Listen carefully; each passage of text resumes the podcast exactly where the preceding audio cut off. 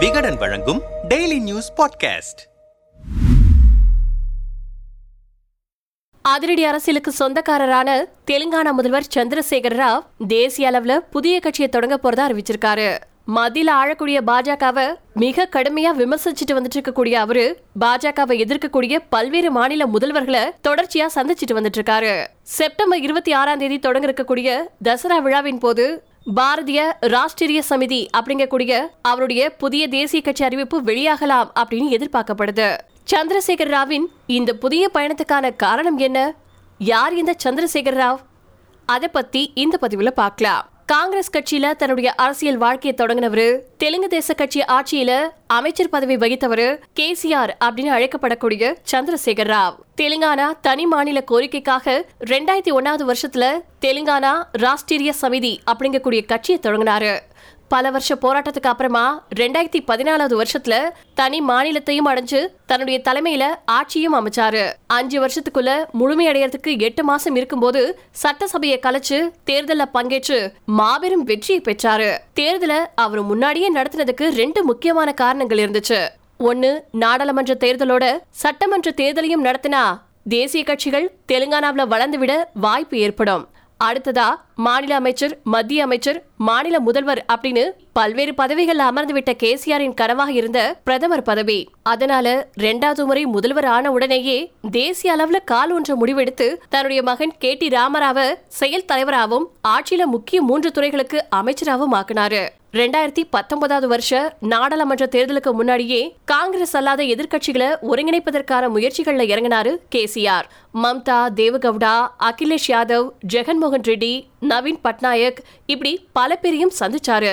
தமிழகத்தை பொறுத்த வரைக்கும் கருணாநிதி இருந்தப்போ அவரை சந்திச்ச கேசிஆர் அவருடைய மறைவுக்கு அப்புறமா ஸ்டாலினையும் சந்திக்க தவறல. இப்படியா தேசிய அளவில் அவர் காலொன்றை எடுத்த முன்னெடுப்புகள் காங்கிரஸ் தனிமைப்படுத்த பாஜகவின் பி டீமா ராவ் செயல்படுகிறார் அப்படிங்கிற விமர்சனங்களால அடிபட்டு போச்சு.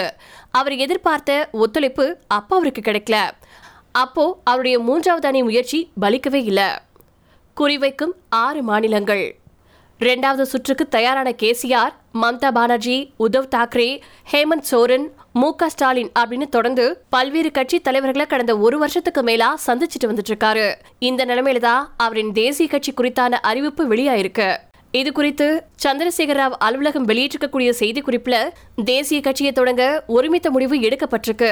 இந்த முடிவை எடுக்க பொருளாதார வல்லுநர்கள் பல்வேறு துறைகளில் சிறந்து விளங்கக்கூடிய நிபுணர்கள் கிட்ட ஆலோசனைகள் மேற்கொள்ளப்பட்டிருக்கு அப்படின்னு தெரிவிக்கப்பட்டிருக்கு. தேசிய கட்சி அந்தஸ்து பெறுவதற்கு நான்கு மாநிலங்கள்ல ஆறு விகிதத்துக்கும் அதிகமான வாக்குகளை நாடாளுமன்றம் மற்றும் சட்டமன்ற தேர்தல்கள்ல பெற்றாக வேண்டும்.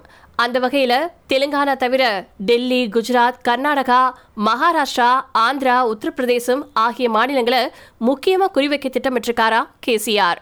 இந்த மாநிலங்களில் வாழக்கூடிய தெலுங்கு பேசும் மக்களின் வாக்குகளை அறுவடை செஞ்சிடலாம் தான் கேசிஆரின் கணக்கு. குஜராத் கர்நாடகாவில் அடுத்தடுத்து தேர்தல் நடக்கிறதுக்கு குஜராத்தை பொறுத்த வரைக்கும் சூரத் உள்ளிட்ட டெக்ஸ்டைல் தொழில் நிறைந்த பகுதிகளில் தெலுங்கு பேசும் மக்கள் குறிப்பா நெசவாளர்கள் கணிசமா வாழ்ந்துட்டு இருக்காங்க. மகாராஷ்டிரா கர்நாடகா ஆகியவை தெலுங்கானாவோட தன்னுடைய எல்லைகளை பகிர்ந்து கொள்ளக்கூடிய மாநிலங்கள். அங்கேயும் தெலுங்கு பேசும் மக்கள் ஏராளமா வாழ்ந்துட்டு இருக்காங்க. தவிர பெங்களூர்லயும் டெல்லியிலும் தெலுங்கு பேசும் மக்கள் அதிகமா வசிக்கிறாங்க.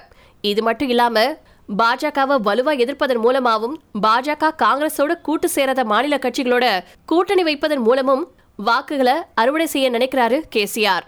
ஒருவேளை மத்தியில பாஜக காங்கிரஸ் கூட்டணிக்கு பெரும்பான்மை கிடைக்காத பட்சத்துல மூன்றாவது அணியின் தலைவரா காங்கிரஸோட இணைந்து பிரதமராகும் திட்டமும் அவர்கிட்ட இருக்காம். பிரதமர் கனவா பழி வாங்கலா? தேசிய தலைவர் பிரதமர். ரெண்டுமே கேசிஆருடைய பழைய கனவுகள் தான் ஆனாலும் தற்போதைய அதிரடி முன்னெடுப்புகளுக்கும் பாஜக எதிர்ப்புக்கும் காரணம் தெலுங்கானாவில் பாஜகவின் வளர்ச்சியே அப்படின்னு சொல்லியிருக்காங்க. தெலுங்கானாவை சேர்ந்த அரசியல் விமர்சகர்கள். ரெண்டாயிரத்தி பத்தொன்பதாவது வருஷம் நாடாளுமன்ற தேர்தலில் தன்னுடைய மகளான கவிதாவை திட்டமிட்டு பாஜக தோற்கடித்தது.